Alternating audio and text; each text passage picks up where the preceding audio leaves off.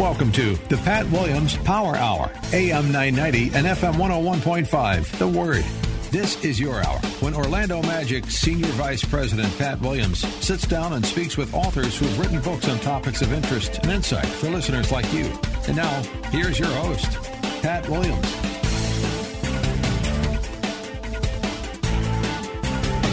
Folks, welcome again to the Pat Williams Saturday Power Hour right here on AM 990 and FM 101.5, The Word in Orlando. We're so pleased you're with us. Got a good, good hour ahead. Uh, Pete Paquette, uh, the engineer, handyman, does it all, gets us on the air.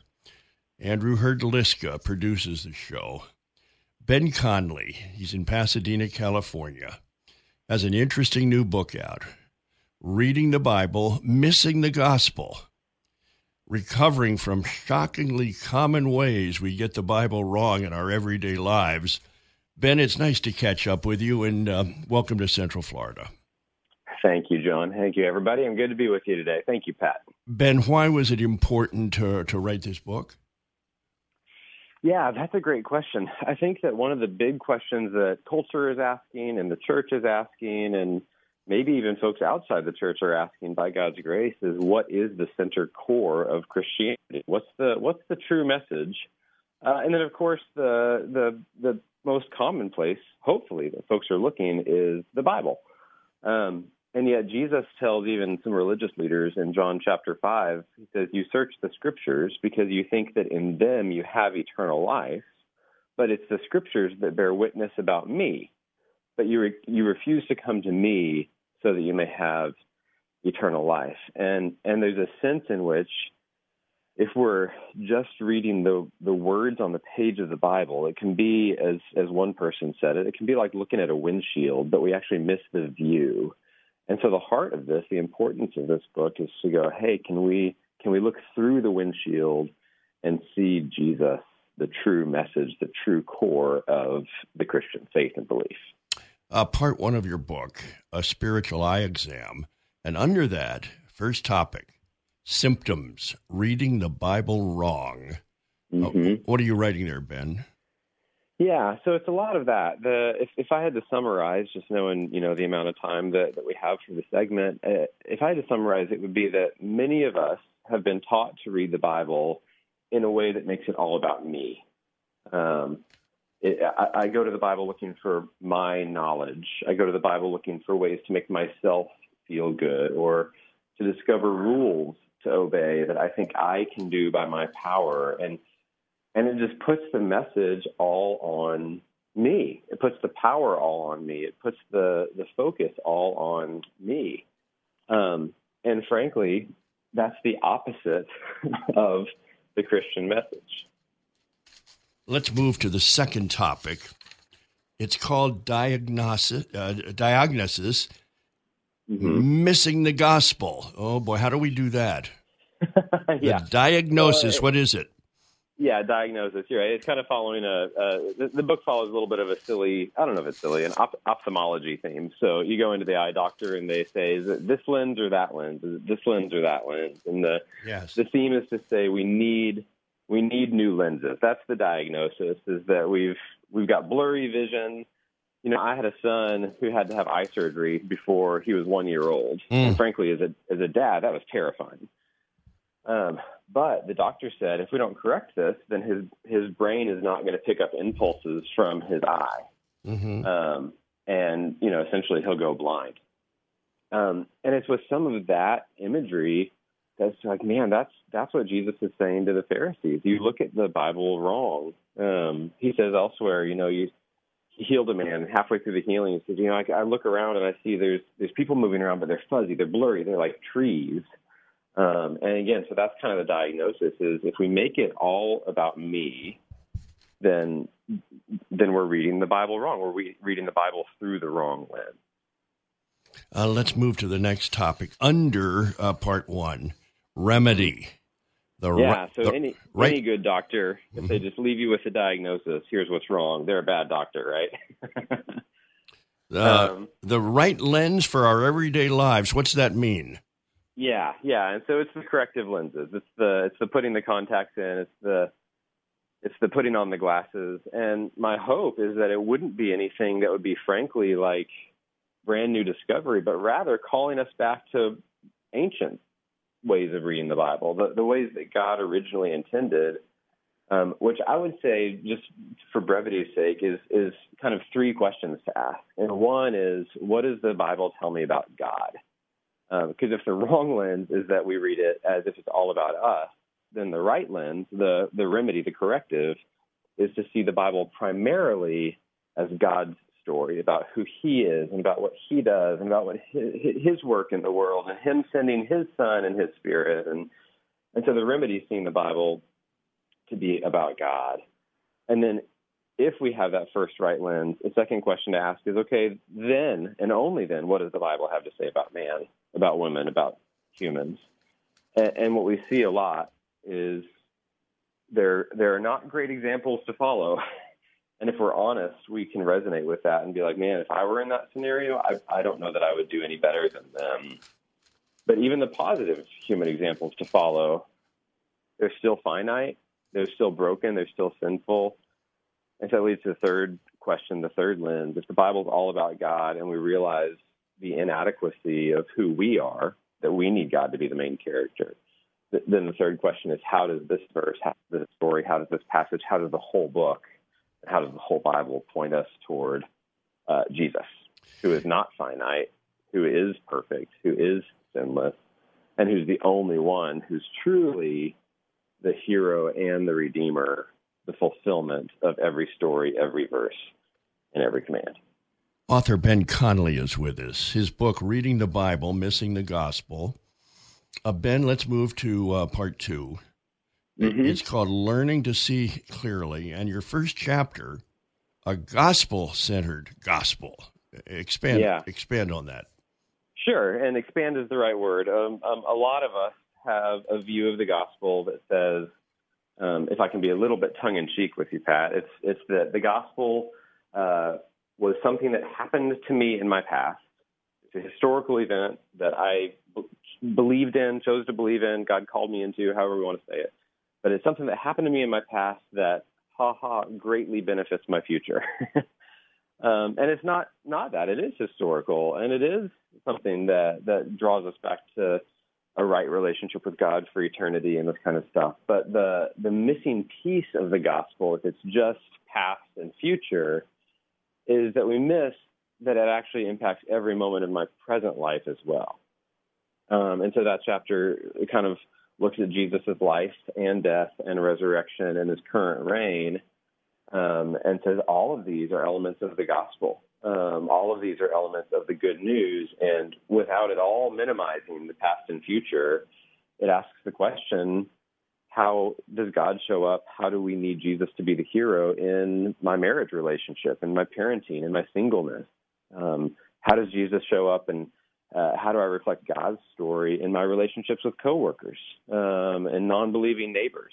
Uh, what does it mean for my everyday thoughts, everyday motives, everyday action? And so, the gospel-centered view of the gospel is that it is a past, present, and future gospel, not just past and future. Next topic: Don't ask God for forgiveness. What? what yeah. What's the story here, Ben? So this is the one that'll get me labeled as a heretic. So um, I do believe, and the Bible is clear, uh, that coming to Jesus for the first time, when God enlivens his truth in our heart, uh, there is repentance. There is an asking of God for forgiveness. So I want to be clear that is Christian orthodoxy. What we miss, though, um, is that there are zero times after Jesus' resurrection in the New Testament where folks who already believe that Jesus is their Savior are called to ask God for forgiveness. Um, what we see instead is an invitation to God when we realize ongoing sin in our lives. Again, for those of us who are believers, um, we're called to confess that sin. And and the beauty and some some church traditions play this out really beautifully. They have moments of confession, which is different than asking God for forgiveness. Right? Asking God for forgiveness is saying, will you forgive me? It seems like there's a future tense thing to it, a, a maybe, and and that leads, frankly, in my pastoral experience of 20 plus years, it leads to a lot of people like feeling really guilty and shameful and going, what if God doesn't forgive me? What if this one was too much for his forgiveness? But what we miss in that is that God's already forgiven us of every sin.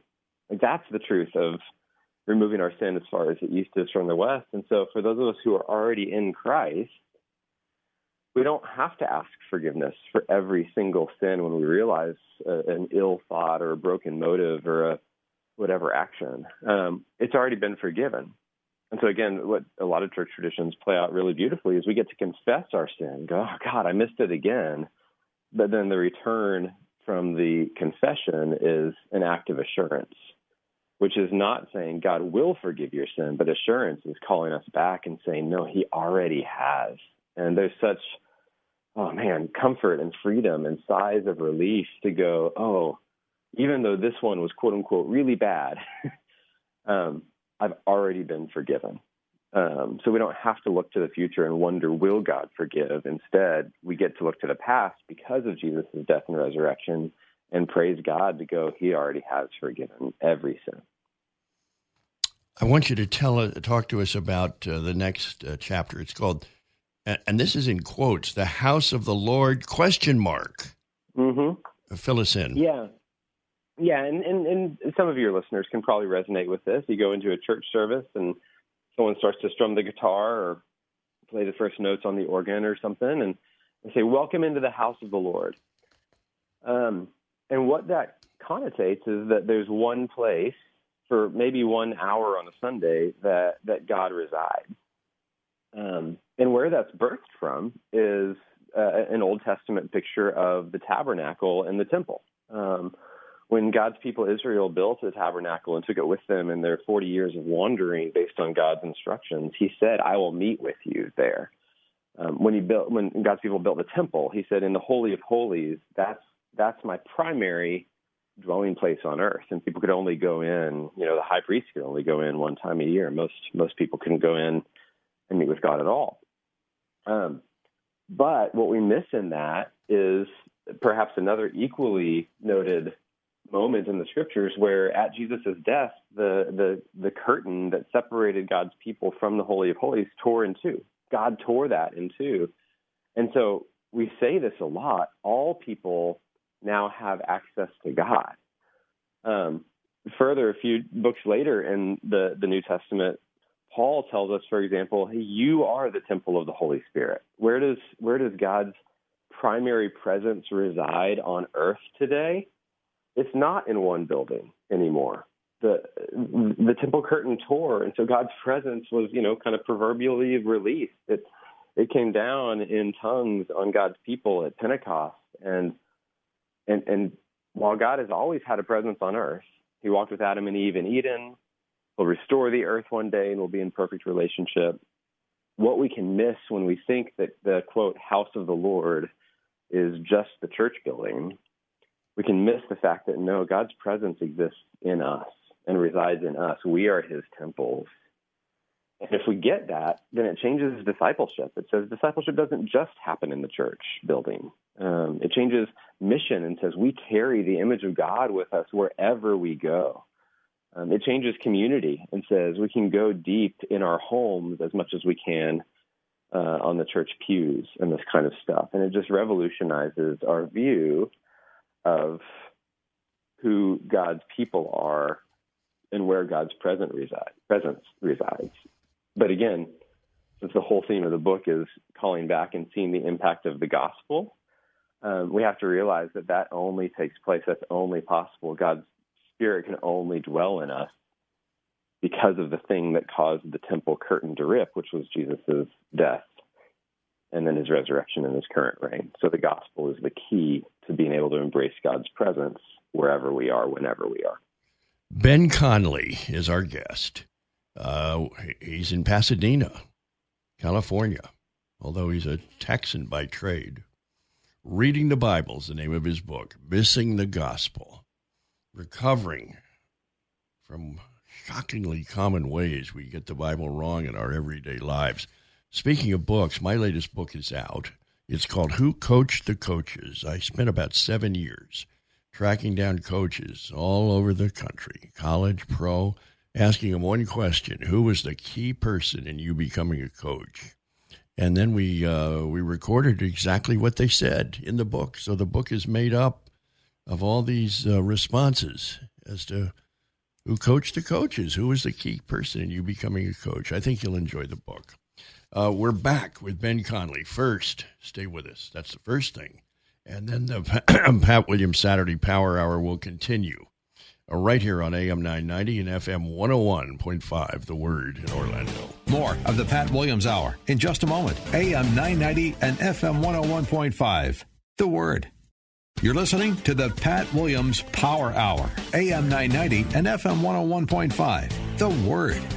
Now, here's Pat. Author Ben Connelly is spending some time with us talking about his new book, Reading the Bible, Missing the Gospel. And Ben, we've arrived at uh, at this uh, topic. It's simply called blessed or blessed. Uh, expand on that, please. Sure. Yeah, and there's a there's a hashtag. Yes. Blessed. Um, and that the the image of that chapter uh, stemmed from scrolling through Instagram one day and or very you know pick your social media site and we can see the same thing but the picture wasn't loading uh, but the caption said you know something like meet our new baby hashtag blessed. And so i'm waiting to see you know a picture of a you know brand new baby infant. Um, what i saw instead was a really nice sports car. And so meet our new baby was a really expensive sports car. Um, and and the thought just happened to cross my mind: is that what being blessed really is? Um, is being blessed basically saying, "Oh, this makes me happy," and kind of putting a God spin on it. So, am I blessed if I have a really nice steak dinner, or get a really great vacation, or you know, or you know, a little bit more sobering. Am I blessed if I get in a car wreck and it's not bad? Um, you know, what is, what is being blessed is the question. And as with the theme of the book that we're walking through, reading the Bible, missing the gospel, if we go through the scriptures, what we see is that God defines being blessed in a very different way than what our common culture would say it means to be blessed. Um, and and the quickest way to summarize God's view of what it means to be blessed is to say that there's some favor or some provision or something that God does give us and yet, his goal, and often even his command in giving the blessing, is to use it for God's purposes and for the benefit of others. Um, and so, Abram in Genesis 12, for example, God says, I'm going to bless you to be a blessing. Um, and that really is the right gospel view of why God gives his people anything, anything nice, any possessions or this kind of stuff, any anything on earth belongs to the Lord. And if he chooses to entrust it to us, it's to steward for his purposes and for the good of others, not just for our selfish desires. Um, and then again, since every chapter tries to go, okay, how how does the gospel motivate this? How do we see the gospel, the life, death, resurrection, and reign of Jesus in this theme? You know, forgiveness theme, uh, blessed theme. We'll come to judgment here in a minute. Um, how how does Jesus most model and motivate that view of blessing? It's to say he gave literally everything. Um, he who had all the riches of God the Father uh, stewarded, uh, if I if I may use that uh, and attribute it to, to, to Jesus, um, stewarded everything he had and chose to benefit more people than any of us could ever benefit uh, with the few things that, that we have from God the Father. And so being blessed is using what God gave us for God and others. And in Jesus' life, death, resurrection, and reign, he does that better than any of us ever will. Who are you to judge me? That's the next topic. It is, and that may be maybe one of the, the biggest questions that Christians have asked each other even maybe more so over the last couple of years when all of culture seems divided both within and outside the church. Um, and Matthew 7 1 is, is maybe the, the, the common proof text to say, well, you can't judge me. Jesus says, judge not lest you be judged. Um, but again, the claim of this chapter is saying that no, actually, in Jesus' life, death, resurrection, and reign, uh, he not only frees us to judge people, he actually calls us to judge our fellow sisters and brothers. Um, and that can sound harsh and it almost sounds heretical a little bit, um, especially if we're doing something we don't want to be judged for. we really don't want people to, to judge us. And yet, just a couple verses after that very famous "Judge not, lest you be judged" kind of mantra, um, Jesus says, "You know, take the, the the log, the plank, out of your own eye." But then he says, "So that you can take the speck out of your brother's eye, out of your sister's eye." Um, and so, what we can miss in that is to say, like, no, no, no, Jesus frees us to judge. He just gives us the right standard to judge by and we, we first judge ourselves by that and say, hey, am I meeting God's perfect standard? The answer is obviously no. But when we realize that, it puts us in this humble posture so that we can then come alongside our sister and brother in their sin and say, hey, by that same standard, not my preference, but by God's standard, I, I notice something in, in your life. Can I help you by taking the speck out of your own eye? Um, all through First Corinthians, especially, we see time after time again where Paul says, tells Christians to judge one another. Um, but it's judging them based on God's standard, who only Jesus, which only Jesus met in his perfect life. Um, and then the freedom that is offered in Jesus' death is to say, when both we and our neighbor, when both we who have a plank in our eye and our, our believing uh, sister or brother who has a speck in their eye, when we do fail to meet God's standard, um, his death covered that. Because the beauty is that Jesus is going to judge the earth one day, and yet for everyone in him, um, we're covered by his righteousness. Uh, he took our judgment. And so he's both our judge and also our Savior. I want you to explain to us heaven is not our forever home. Yeah. Yeah. Um, the image of heaven and hell and eternity, and these things are probably among the most confusing that Christians ponder. And as with other things, we can get so entrenched in our views, and we can get so uh, even angry if other people disagree with us. And so this is not a, it's not a how Jesus is going to come back chapter. Um, so if, if, folks are looking for that, there's other really good books on that out there, but that's not it. Um, it is, however, a look at what happens after Jesus comes back. And the common image when people think of what happens after we die um, is that we either go to heaven or hell.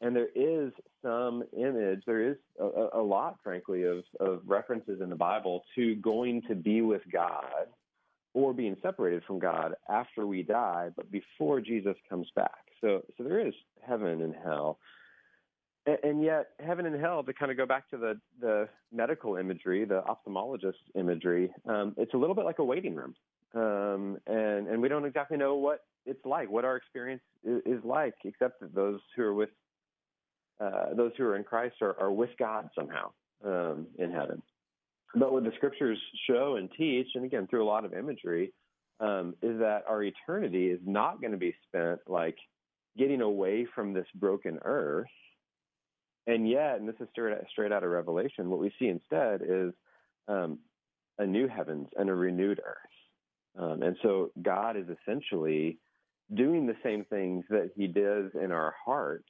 rather than just demolishing us for our sin. He, he wants to redeem, he wants to restore us to a right relationship with him. God's doing the same thing with the, the originally perfect earth that we see only for the first couple pages of our Bible um, it's been broken for as long as we can remember and know since Genesis three. But but the promise of of eternity is that God is going to restore the earth to its originally perfect state. And once again, humans are going to get to walk with Him like Adam and Eve did, and it's here on earth that sin will be no more, and there'll be no tears and no more pain and this kind of stuff. Um, and so what that does is just shifts our view of where where we're going to be forever. Um, it, it, adds a little bit of hopefulness to even the physical world around us to say, if I may be so crass, like we're not going to get the hell out of here one day. It's that hell is going to be gone from the earth. um, and we're going to get to truly experience the kingdom of God in full on earth as it is in heaven. And that last part then leads us to go, how can we, as followers of Jesus, give glimpses and foreshadows by our lives and our words? How can we display a little foretaste of that coming kingdom that'll one day be here on earth? How can we display it in, in little moments as we seek restoration, as we seek redemption, as we show kindness, as we share the gospel um, in the already not yet kingdom that exists on earth today? Folks, our guest has been Ben Connelly, author of Reading the Bible, Missing the Gospel, Recovering from Ways We Get the Bible Wrong in Our Everyday Lives. Uh, we've got more after this on the Pat Williams Saturday Power Hour. Stay with us here on AM 990 and FM 101.5, The Word in Orlando. More of the Pat Williams Hour in just a moment. AM 990 and FM 101.5, The Word. You're listening to the Pat Williams Power Hour, AM 990 and FM 101.5. The Word. Now, here's Pat. Ben Connelly, our guest in that first segment, uh, talking about his book, Reading the Bible, Missing the Gospel. Uh, ben was in Pasadena, California. We jumped from Pasadena, Pasadena to the um, lovely state of Wyoming. Alison Cook is there. Her book is The Best of You Break Free from Painful Patterns, Mend Your Past, Discover Your True Self in God. Alison, welcome to Orlando. I hope you're well. Oh, it sounds like a wonderful place to be right now. I'm doing well. Thanks, Pat. Tell me about your book. Well, it's a it's really therapy in a book is what I'd say biblically based therapy in a book. I wrote it just out of my practice of working with folks for two decades now, just wanting to walk them through this process. I believe God is calling all of us to this process of healing the, the self, healing our own soul, just as we want to be vessels of healing for others. Uh, you open there, there are three part four parts to your book. The first one is uncover the hidden you. And the first topic you write about is it's a question. What do you want? A brave new direction. Uh, tell us more. Yeah, and my work with with people, what I've noticed is, especially women, but really everybody, you know, I think it applies to everybody, is that when faced with this question, and Jesus asked this question, "What do you want?" Right? It gets to, it cuts to the soul, cuts to the heart of us. What do you want? That so often we're sort of like deer in the headlights. We spin around. We don't know what we want. We don't consider this question. We don't consider what we need in a given moment when we're overwhelmed, when we're frustrated, when we're confused in how to proceed in a relationship that's gone sideways. We don't know. And so we, we kind of look, we spin around, we look to everybody around us, we start to play sort of, you know, that, the magic eight ball we pick up and just sort of, you know, hope for an answer, hope to get lucky, instead of really getting down to the core of what it is we long for out of a situation, out of our relationships, and, and understanding that those desires that God has given us are cues to the direction we need to take in partnership with God's Spirit. Uh, let's move to uh, the next topic. Another question How did I get here? The cocktail of codependency. I want to hear about this. Yeah. Well, what I'm so again, because we be, we get out of touch with the needs, with the desires, even with the talents, with some of the convictions of ourselves, of the best part of who we are, hence the title of the best the best of you, the, the God made part of who we are. We get out of touch with those. We end up in this sort of codependency. And what that means is we start to betray our own God given selves in favor of either pleasing other people, overly relying on the opinions of other people, letting other people do our work for us, make decisions for us, or we turn other people into projects that are convenient distractions. I'll just hide myself in your problems. And this is a what we call codependency. And the cocktail, the reason we do this, there's three reasons, three C's. This is a result of our childhood wounds. Nobody ever taught us how to honor our own selves in a healthy way, how to care for ourselves. so we end up deferring or betraying or bypassing ourselves for the needs of others. The second one is sometimes misconstrued church messages, Pat. We hear these messages from the pulpit that are good messages, but they get misconstrued, such as you should die to yourself. You should only ever think about other people.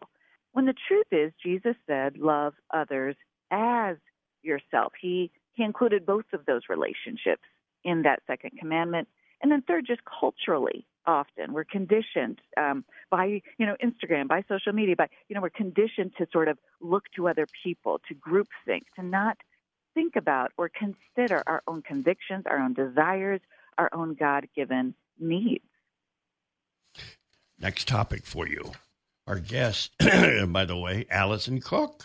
Uh, her book is called The Best of You. How do I find my way out observing painful patterns? Yeah, this so now we're moving into the process of healing, which is the first step toward change. The first step toward growth or toward healing is to start paying attention to your own habits. It's start to observe, kind of become your own detective, your own observer. Why am I doing that?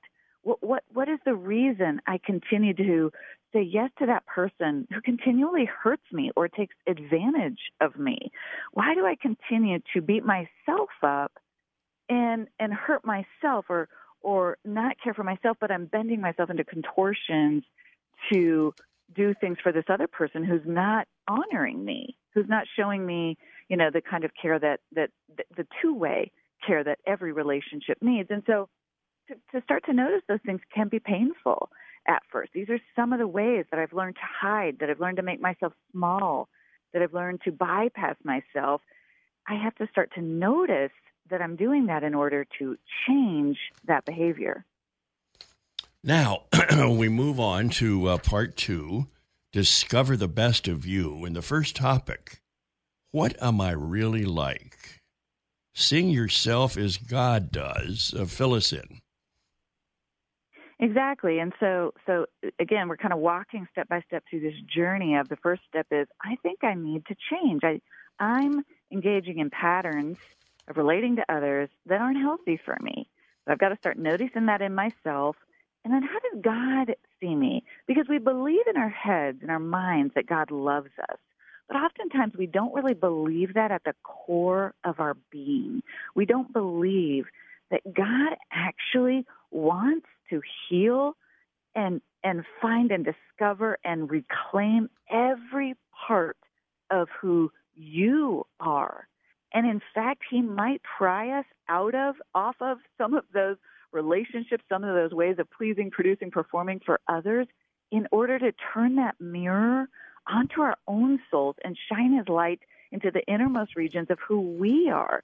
And so we have to start, and sometimes that's uncomfortable to let God shine his light into our the corner of our soul and show us his love. You know, it's like, whoa, that's weird. I, I've kind of just buried those parts of me. But but it's also, again, this way toward, you know, God is never shaming.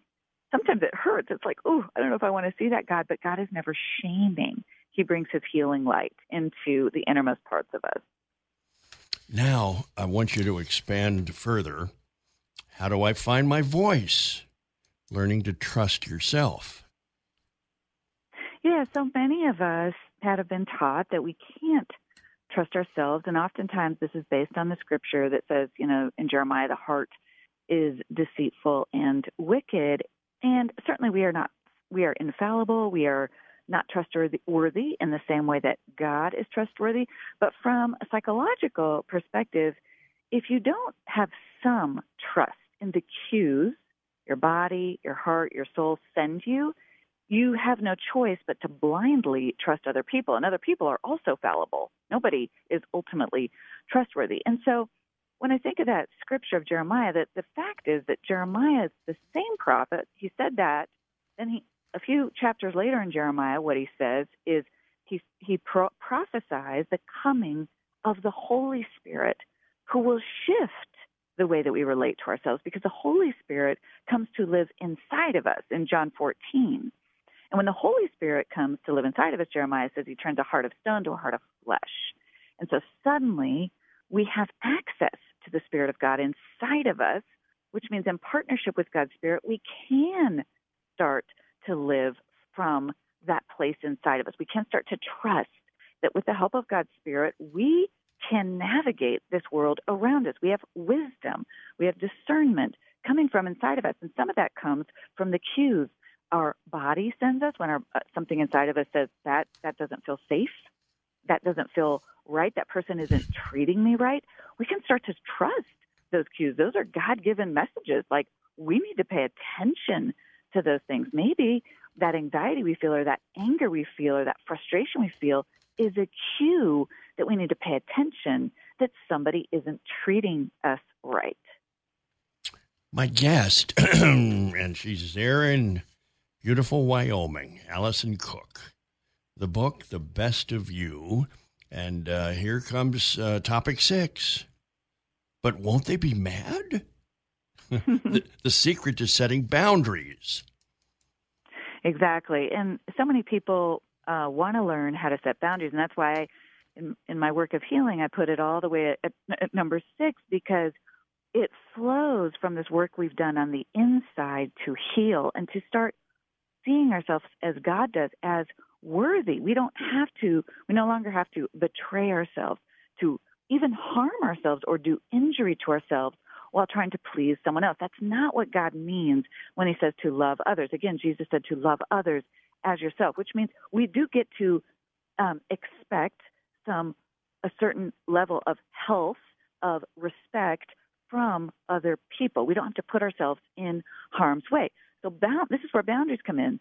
As we learn, oh my gosh, I can't let that person treat me that way anymore. We start to establish healthier boundaries. And in the in this chapter, what I delineate is sometimes we use words. We let people know I can no longer let you harm me in this way. Therefore, I have to remove myself. Sometimes we use actions, Pat. We don't always have to have a conversation about things. Sometimes we simply let our actions do our talking for us. And we see a lot of examples of healthy boundaries in the life of Jesus. Let's move on. We're now into part three, Alison. Express the best of you. And your first topic here What if my parents drive me crazy? Healing childhood wounds. I want to hear about this. Yeah, so in this last section, we go deeper into some of why this work is hard and how to heal specific areas. And so many of us, even in healthy families, um, even the healthiest of parents will have blind spots. We're all human. And so we pick up these messages from our childhood. Sometimes it's what we call little t traumas, which means tiny wounds, but they're still wounds and they still fester like a hangnail. You know, it still hurts or it still causes us to behave in ways that aren't healthy for us to big T traumas. These are big wounds where we were hurt by our parents. Maybe we were abused. Maybe we, we were shamed. Maybe we were constantly criticized. I go through six painful parenting patterns where maybe you were ignored, neglected. You know, there's all sorts of ways that as a result of this, you pick up messages as a child. As children, we can't understand that. What does that mean? We tend to blame ourselves. I must not be lovable because my parents didn't love me. I must be worthy of mistreatment because my parents mistreated me, right? we take those messages into our adult relationships. So sometimes we got to go all the way back to the root and dig up some of those wounds, some of those hurts that occurred all the way back when we were young, where we picked up these faulty beliefs about ourselves so we can heal those beliefs and then heal the way we show up in other people's with other people in our adult lives. Alison Cook is our guest. We're talking about her book, The Best of You. Uh, Alison, explain this topic, the next one. How do I find friends who get me? Mm-hmm. Creating authentic connection. Yeah, and so then we move into, you know, I, this idea of I, I know a lot of people, but I still feel alone. Why, you know, don't I feel seen? Why don't I feel heard? Why don't I feel like people have my back? And oftentimes, sometimes it's because well, we've we're in these these painful relation patterns of relating. We're not showing up as ourselves. We haven't learned to ask for what we need. We haven't learned to show who we really are. We're wearing masks. Sometimes we're with the wrong people. Sometimes we have to learn how to show up differently. So I walk you through uh, seven red flags of friendship where maybe we are with people who who aren't giving us the kind of care the kind of give and take in a relationship that we all need where we we have two way relationships. I i want to honor you and i want to help meet your needs and i also need you to come in and meet my needs and and see me where in my areas of pain right? That's the goal because we need each other. So i walk you through seven areas where of red flags where maybe somebody is taking advantage of you or exploiting you or maybe somebody has narcissistic tendencies and then I walk you through seven ways to heal, seven ways to move toward health in relationships. It's not perfection. We're not seeking perfection in others. What we're seeking for is humility, where two people can come together and be humble before each other and honor each other and and mutually, you know, and say, "Man, I missed this one. I'm so sorry," and offer mutual grace to each other. And then I also walk you through a process if you've been hurt by friendships of how to rebuild trust. You know, once we've been hurt, it's really tempting to just hide from people. We don't want to put ourselves out there. And so, and that's that's not all always unwise. We want to carefully learn to discern where there is trust if someone is trustworthy. We don't want to, as Jesus said, throw our pearls before swine. Alison Cook is our guest. We have another segment with Alison talking about her book, The Best of You. This is the Pat Williams Saturday Power Hour. It's AM 990 and FM 101.5 The Word. Back with Alison Cook right after these messages. More of the Pat Williams Hour in just a moment. AM 990 and FM 101.5 The Word. You're listening to the Pat Williams Power Hour, AM 990 and FM 101.5 The Word. Now, here's Pat. Uh, Alison Cook is with us. Uh, the Best of You that's the name of her book. Uh, Alison, can I get someone to change? Uh, mm-hmm. Drawing new boundaries in old relationships. Yeah, one of the things that I notice in sort of our culture today is where pe- people can be quick, too. They can either swing to one of two extremes: one, stay in a relationship too long, that's grown toxic, or just cut out relationships too quickly. When a lot of times a relationship, if you've got two people who are doing their own work, trying to work toward health, that's the baseline expectation, that we can negotiate new boundary lines. And so I walk you, th- there's a process, there are ways to do that. And this is hard work. This is delicate work and sort of like doing surgery. You want to wade in carefully. There's never any room for criticism or shame when we're trying to rebuild or renegotiate healthier boundary lines with someone, we have to be so careful to speak from a, a, the, these what we call I statements. Here's what I need versus here's all the things you're doing wrong. you know, there's some tricks that will help in that process of respectfully negotiating new boundary lines with someone where we're stepping up a little bit more. We're stating more clearly what we need from the relationship, but we're trying to do that in a really honest, integrity filled way so as not to alienate the other person. There's a lot of research backed tips in this chapter to help people. There's scripts and literally like fill in the blank sections to help people have those hard conversations in their existing relationship. Uh, explain to us now, uh, chapter 10. Why doesn't God just fix everything? Healing your relationship with God.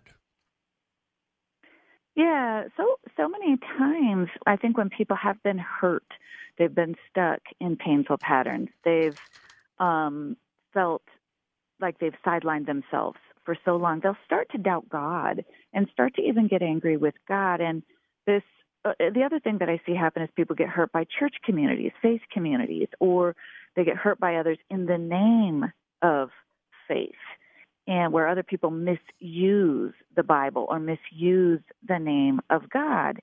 And this always breaks my heart because this misuse of the name of God impacts somebody's relationship with God.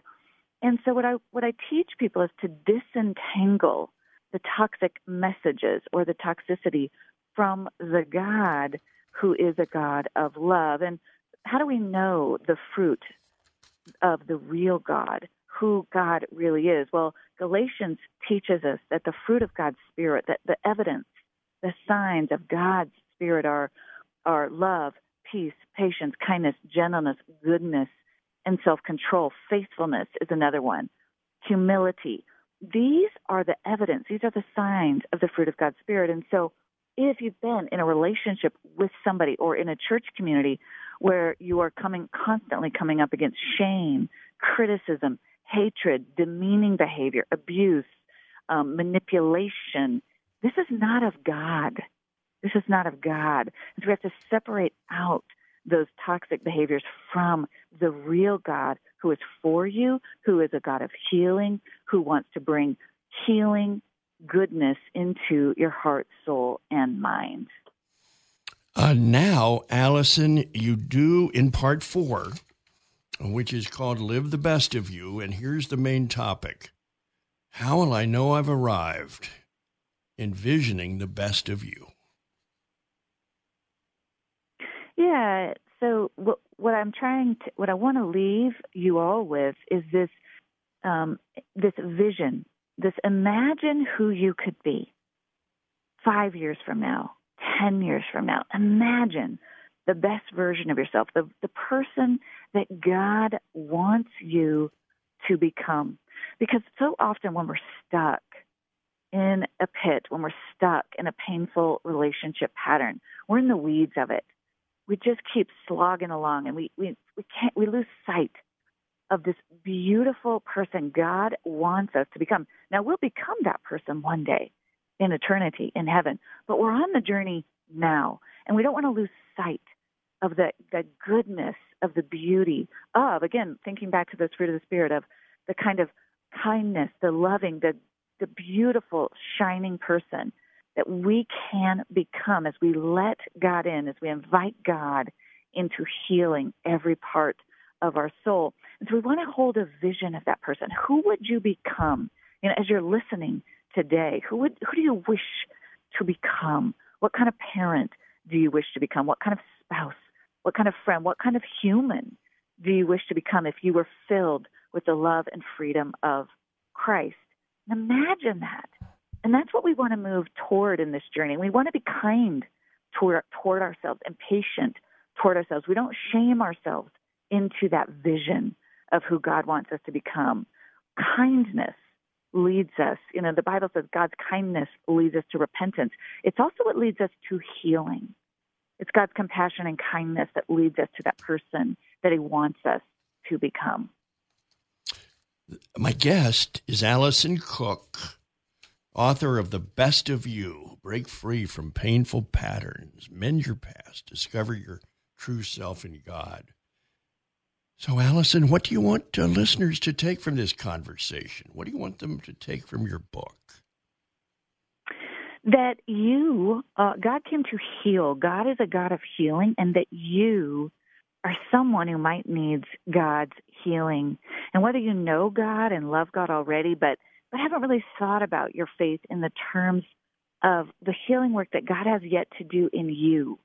Or whether you're somebody who's not sure about God and maybe, like I said, maybe you felt disappointed in God or hurt by God, to give God a chance that that God ha- wants to. God, we know that Jesus cares about every hair on your head. He also cares about every part of your soul, about every wound about every area in your life that's gone sideways, that's been hurt, about these painful relationships you found yourself in. God is a God of healing.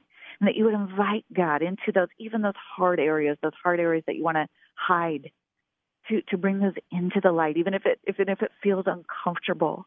Because God wants to heal every part of who you are and every part of the relationships that you have.